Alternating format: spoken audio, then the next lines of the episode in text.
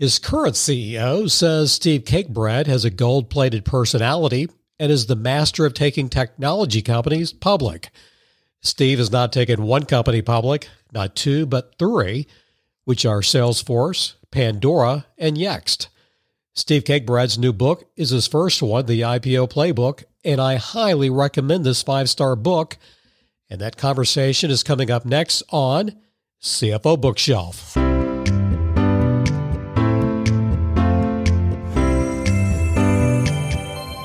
Steve, first of all, congratulations on the new book. I give it five stars out of five, and I'm not just saying that. I got, and can, by the way, can we give a, a, shout out to your publicist, Andrea?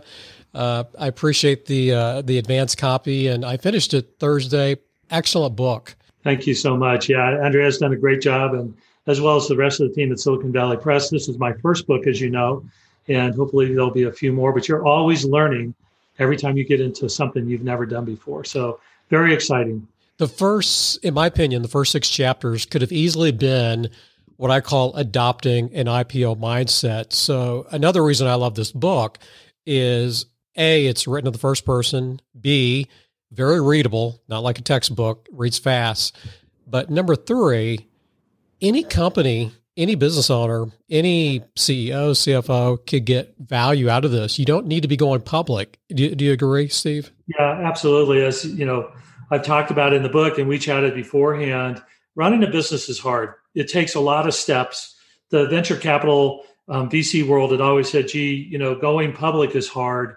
But a lot of what going public is, is just re- reaffirming what you've already done in your business. Because valuations, whether you're private or public, come from the hard work you put in of setting up your business and running it. And so I, that's where I saw really no difference. Yeah, there's a little bit of work, but the governance, the attention to detail, the funding, the systems, all of that, you have to have that to run a business or you don't have a business over the long term.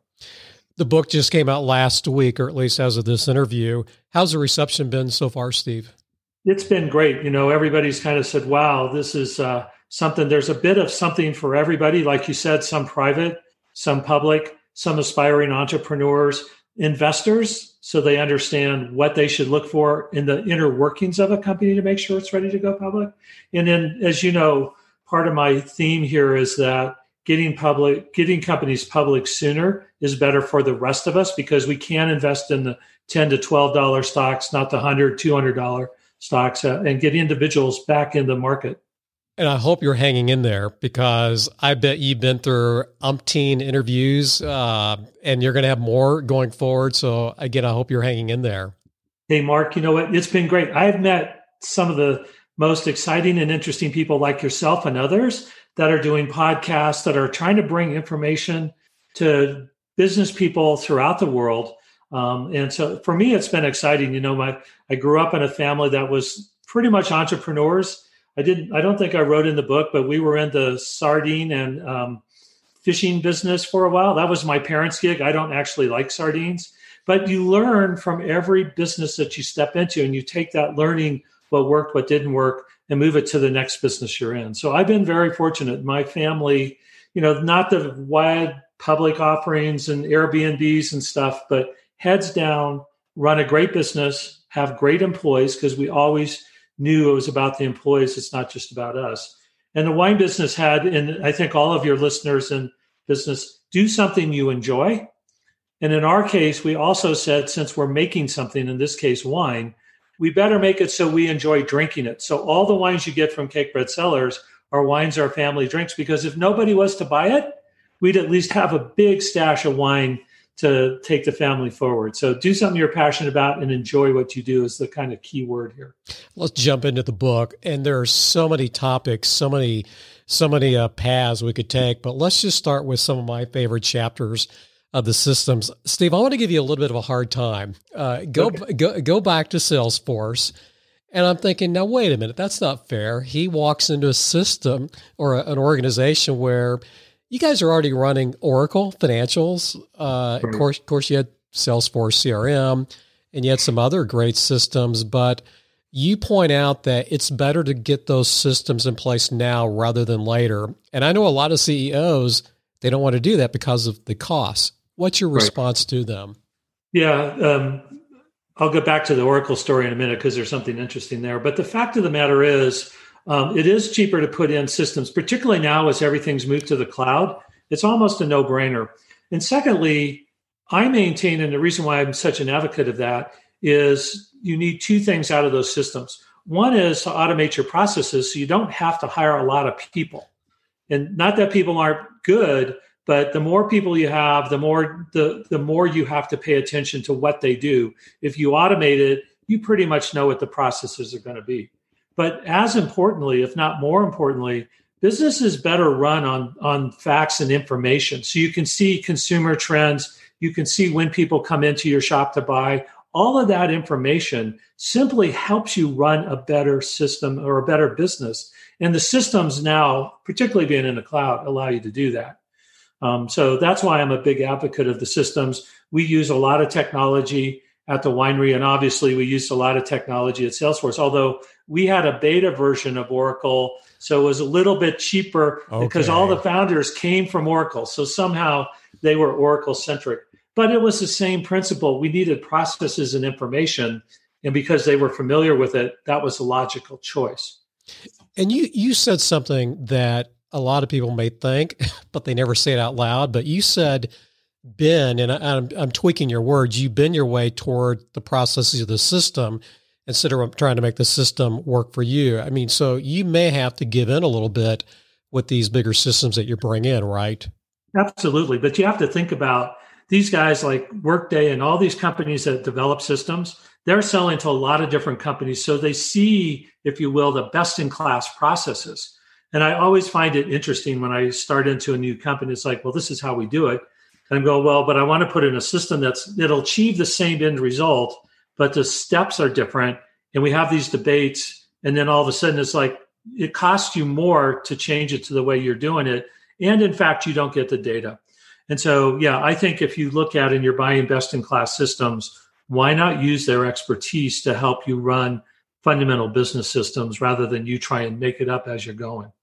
Another chapter I loved governance. And I can see I could be wrong. I could see maybe some CEOs, well, I'm going to just speed read through this, and I hope the answer is no. You have a quote, and I want to read it if it's okay. Sure. The very first board action should be to establish the moral and operating standards. I gave you a big thumbs up, fist pump when you said that the moral and operating standards. Can you maybe elaborate on that just a little bit, Steve? Sure. I, I think as businesses grow, and I, you know, you're always looking ahead. You didn't start a business. I might, when I retire, start a business where it's just me. But you're trying to grow your business and you know support the community, employ people. But you do have to draw lines here that says, folks, when you come in, here's how we do it. Here's how we want things done. Here's the level and value that we have that we want you to maintain. And in fact, I was talking to um, a gentleman that's in a restaurant chain, and he says the hardest thing they have isn't running the restaurant, it's getting the staff they hire to give the customer exactly the experience that they want to give. Great. Not a little tweak here, not a little tweak there. I'll refer back to, I think in the book, I also talk about when Marc Benioff and I were talking he made it very clear I have a vision. I need you to implement that vision, not modify that vision for me. And I really took that to heart because you know if you're a business owner of any of any business, you have a vision about what you're trying to do and you don't need to hire people that come in and modify that vision. Listen, Mark was more than willing to listen to my suggestions and some did get incorporated, but his longer term vision clearly paid off, is paying off, will pay off. There was no reason for me to come argue with him about the vision. And I think whether you're a small business and you hire that number two person to take the off hours, they have to understand your vision and your values and your operations so that they can repeat that process for your customer experience. Really critical. I thought your comments about benchmarking were absolutely brilliant. And and if you recall, you don't just benchmark your company to another where they are right now. You went back to the beginning of a company when they went IPO. That's how you did your benchmarking. I'm going to shut up. Great idea, Steve. Excellent. Yeah, well, thank you. It was it was an idea built out of frustration because a couple things you learn in the public markets is there's a lot of new up and coming young people that have never looked back. They're always looking forward. And as I said in the book, you know, our growth rates and our and our uh, profitability were greater than Microsoft, Oracle, SAP at the same stage we were at. And I think when you benchmark companies, you have to look at not where they are today. Like we do look at Salesforce today because there's things that they're doing that we need to put in place at Yext when we get to that size. And my question when I ever went back to Salesforce is what would you have changed? The scary thing is they don't they haven't really changed all that much even when we started. So we did the right job of laying the foundation and the operational structure for the long haul because that's where you're looking out. And um, so there, there's a little bit of you need to be you need to be quick on your feet, particularly in these days with macroeconomics. But you need to stay true to the course because this is not going to last forever. And when it comes out, I believe business will come roaring back, and we all have to be ready for it. Can we move forward to IPO day? So go back to Salesforce. You've been through this three times. Yep. go back to Salesforce. You're up on that big, big podium. And I, am assuming it's the CEO that's ringing the bell. You're yeah, probably standing next. Can you try your best to relive that moment? What's what's going on? Goosebumps? Uh, yep. Are you thinking back the past 20, 25 years? What's it like? Yeah, it's it's pretty crazy. First off, I'll say um, when you get to the New York Stock Exchange, just the whole process of getting you in and knowing that you're really where the foundation of capitalism for the United States started. And the, across the street is Trinity Church, where Hamilton is. And I mean, it's really crazy historical. So you feel a lot of that. You get taken up to the boardroom, which they've redone three times in my career over there. But the history in that boardroom, where literally the first trading was there because it was so small, just is crazy, crazy. So that's what I felt a lot when I got there. When you go down to the exchange floor, there's just energy. I mean, you, you see pictures behind you in CNBC and all that stuff. There's just a ton of energy. Even today, when it's all electronic traded, there's a ton of people down there. And um, you get to walk up to the podium First thing is, and, and everybody, make sure you could see your face in the camera because otherwise, when they take the picture, you're not going to be there. Um, so you're a little bit of jostling and jockeying amongst all your colleagues. But to get up there, look out over the trading floor, it's like, wow, this is crazy. The key thing to remember, though, is it's the closing of one door. But the next day, when you step off that, you've just got a new company and you got to get going on the next decade to two decades to grow the business. But as I said, and uh, I'll always say this at the end of that day, go home and celebrate because it is a very, very special day. But then know when you wake up the next morning, you got to get it in gear because the game just got bigger and you're playing in the big leagues. But it's it's just a huge amount of fun, and maybe that's why one of the reasons I enjoy taking companies public is there's nothing better than standing on that podium. I'll tell you. Mrs. C made a cameo appearance in the book, the Brown Buick. Yeah. I loved it. I was smiling. Tell me about the Brown Buick. Well, you know, one, one is that Jill and I just enjoy that commentary every time we've gone down to the stock exchange. But you know, it's it's a big day. You're the most important team people going to the stock exchange. You get out of your hotel. We were all we were all parked in a hotel in New York. All the black SUVs are lined up. So you know, it's kind of like the president of the United States there, but we didn't have the police escorts, obviously. And um, Jill just decided to do something different. She just said, Hey, I know what's going to happen here. I just wanted to treat you special. And so she called a different livery service and it was supposed to be a special car. Well, it was in one regard. And she was just like devastated. You can't have your wife devastated on the most exciting day of your life. So we made it a joke.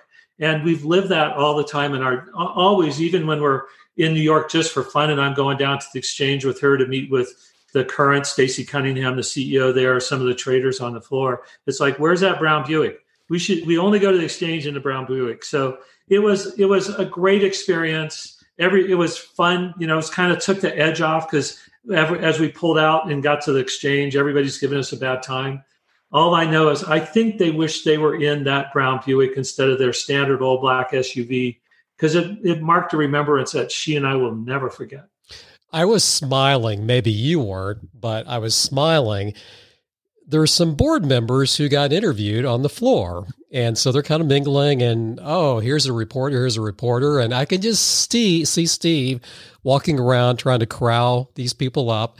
So what's your message? I'm sorry if I'm laughing. What's your message yeah, no. to board members who, uh, who go to the uh, opening bell ceremony? What do they need to hear when, when they go? Yeah, note to self: there's only one or two people that should be authorized, allowed ever to talk on on air, um, and we didn't do that at that time. So I did a little bit of learning. Obviously, Pandora was a new technology, streaming technology. Uh, the business model over time was going to be proving out, but economically challenged in the near term. And all of these guys just got enamored with being on TV. Problem is, and I had a, a media trainer that was from CNN Business after this. He says, I've never seen 17 minutes and 27 seconds on air, uninterrupted, the same question, no advertising. Because as you know, TV does not stop. You know, they they stop for ads. We never did. But I think it was because it was new and unique. I think it was because we had we like to put a lot of people on the exchange floor. So don't get me wrong, but you have to make sure you authorize one or two people to because they have to be grilled. This is not where you just make it up as you go. But again, it was an interesting experience. You learn every time you do something, and uh, I took that away as well. And we'll never have board directors could be on the floor, but they've got to keep their mouth shut. After the IPO, and you've already hit on this a little bit, what was your first earnings call like? Were you nervous? Were you a little uptight? What was it like? Yeah, you you have to be because there's unfortunately in the process um, you can't provide when you're doing your road shows to talk about the future. So your first earnings call is really when you sit down and start to talk about where you expect revenue to be and guidance and all that. And so it's really a critical point. And uh, I disagree with that process. It seems like if I'm selling stock, I should tell you where I think I'm going to be at least for the year um, in that process so you can make a more informed judgment. But yeah, it's very thoughtful. It's very stressful. I actually have been fortunate to work with a team of both inside professionals that we've hired, but outside professionals as well. So you don't drink the Kool Aid and you don't get into saying stuff that a third party or independent person isn't going to understand. And you, are talking internal lingo when in fact you're trying to communicate to the rest of the world. So you know, developing a process where you're working with professionals that have done this before, particularly the first time at Salesforce, um, makes it a lot easier. And uh, we do that now. I've ne- I've used a couple different people for the last 20 years on every earnings call we do. So it's a good check and balance. Just listening to you and then reading the book, I can tell you're very much of a, a reflective thinker. You deep thinker as well. As a CFO now at not one but three different public companies, what tends to be your focus going forward? Yeah, great question. Obviously, the systems which we talked about uh, makes makes life easier for Sarbanes Oxley challenges. Um, the the other one is to keep working with the founder CEO on the vision because it needs to be refreshed. God knows, with all the macroeconomic things that have gone through twice that I've been through 2007 and now this, you have to be thinking forward. So again, I'm there to support and make sure the vision happens, but you do have to challenge the the fringes of the vision sometimes to do that. For me, the the other one that's really really critical is just hiring great people. You need to know where your weaknesses are, and you need to hire into that weakness. Two things happen. One is it makes you and the team better, but more importantly, it starts to offer the person you hired a career because they can come in and demonstrate, if you will, quick time to value and yet still learn.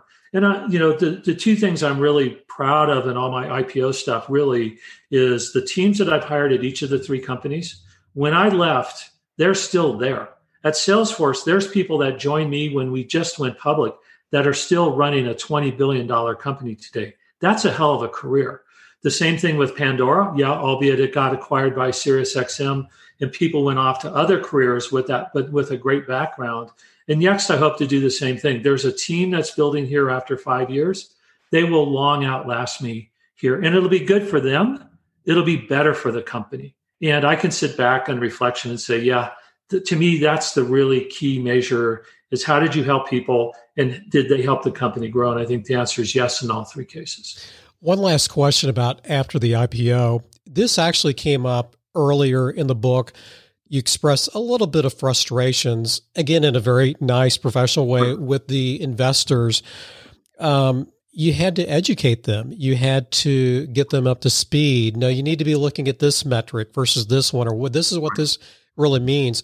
I sense there's an unwritten or there's a there's something that you an unspoken message is what I'm trying to say that you need to be finesse. There needs to be some finesse and good communication skills as you continually educate these investors after the IPO. Is that right?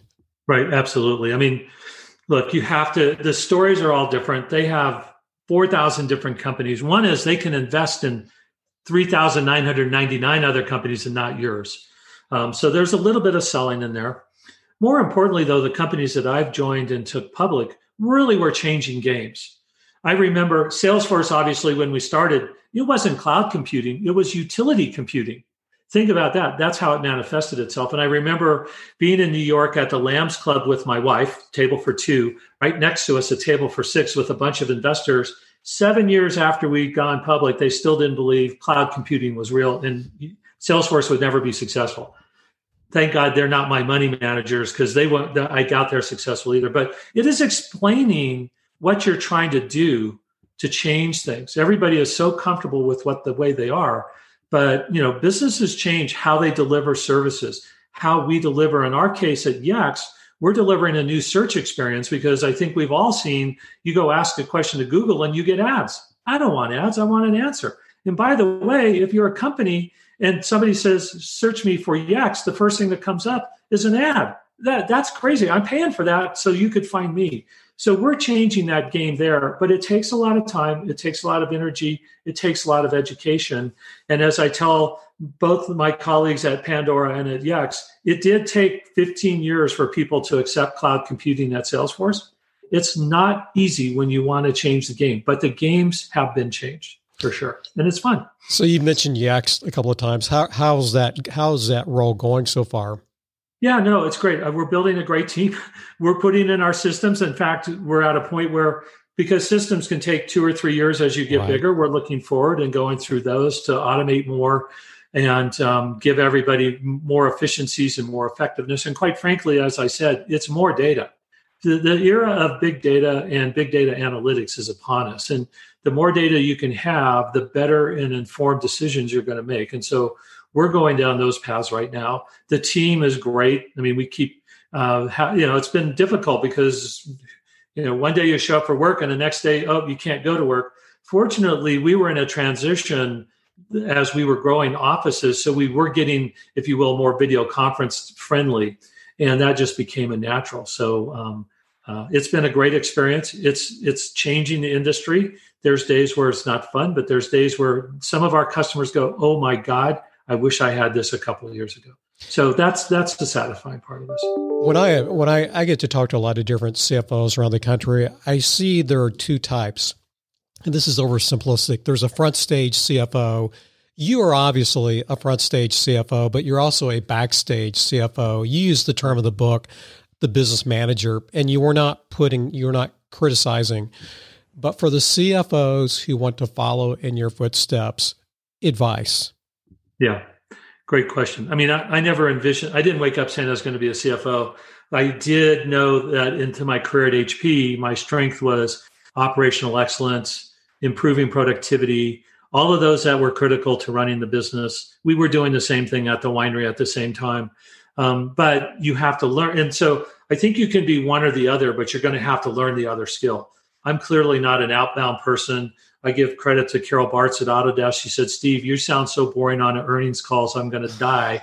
So she got me the greatest speech coach who worked with Phil Knight and John Chambers and others and really helped me understand how to come across. And um, so if you're if you're that comfortable with that kind of speaking, then you better get into the details of operations because at the end of the day, it's knowing those processes that help you become a more effective business person for the company, not just an outbound talking head. And if you're an operational person, do take the time to search out you know, speaking professionals, on air personalities that will help you become more um, comfortable. Um, today, particularly today, if you're doing TV, it's just crazy. There's so much stuff going on. You know, you're, I, you know, as, as Andrea well knows, you can sit there and have something scheduled and just they'll push you right through the news cycle because the vaccine's coming out or da da da da da. So, you know, learning all those skills is really important to be a rounded executive and um, and enjoy it a little bit. I don't. There's some parts I don't really enjoy because it's not my personality, but there are parts of it where I really do enjoy it. And the people I meet, even the on-air personalities off camera, they're really nice people. Last question. I got permission to ask this, or your publicist said, "Yeah, I think he is a reader." Do we get to ask what some of your favorite books are? Yeah, that's a great question. I do read. Uh, I'm kind of in two areas right now. One is uh, I am starting to work on a trilogy that's a novel based on reality of diverted technology. So hopefully, and that starts in January, February after we do some of this stuff. The other part is on business books. Um, you know, and helping both myself learn from others is really critical. Um, helping the team that I that I work with that's young. We have a book club. We let them read books. They check them out, check them in, do you know, do book reviews um, because you can never stop learning. I mean, you just can never stop learning. And um, so I, I kind of go back and forth in some of the reading, and some of it is off the wall. I mean, I'll, I'll tell you, you've got to think. You know, I think one of the, the things that's helped me is just think differently about how the problem should be solved. And so you need to read from authors that propose different things, that suggest the world. It's not that it's not round, but it may be a slightly different round than you think. And um, so from that area, I've been very lucky in terms of doing a lot of different reading. We're reading David Rubenstein's management book today and, and how to be a better leader. Um, I'm reading, going back and reading a James Patterson book on, on spy novels and stuff, because clearly that's what I got to see what he does to learn that. But the reading should be fun. It's interesting. Also, I'm reading how to make dessert pizzas of all things, because that's my next career you'll find me in Florence making dessert pizzas and uh, being a barista. That's the plan. well, I just want to say to whoever it was that said you're boring, no, you're not. Tell them I disagree with that. Steve, this has been fantastic. World of thanks and just congratulations on the book and continued success with it. It's called the IPO Playbook. Mark, thanks. Really enjoyed the conversation today. Look forward to joining you again on other topics. You are listening to CFO Bookshelf lifelong learning for financial leaders. And now, back to our host, Mark Gandy.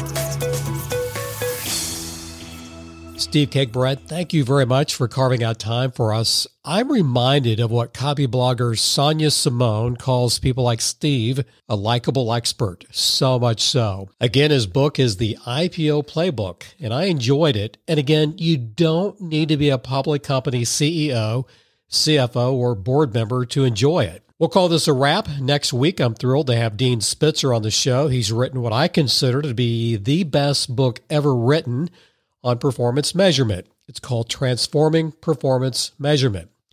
Hey guys, thank you for listening. I'm Mark Gandy with CFO Bookshelf.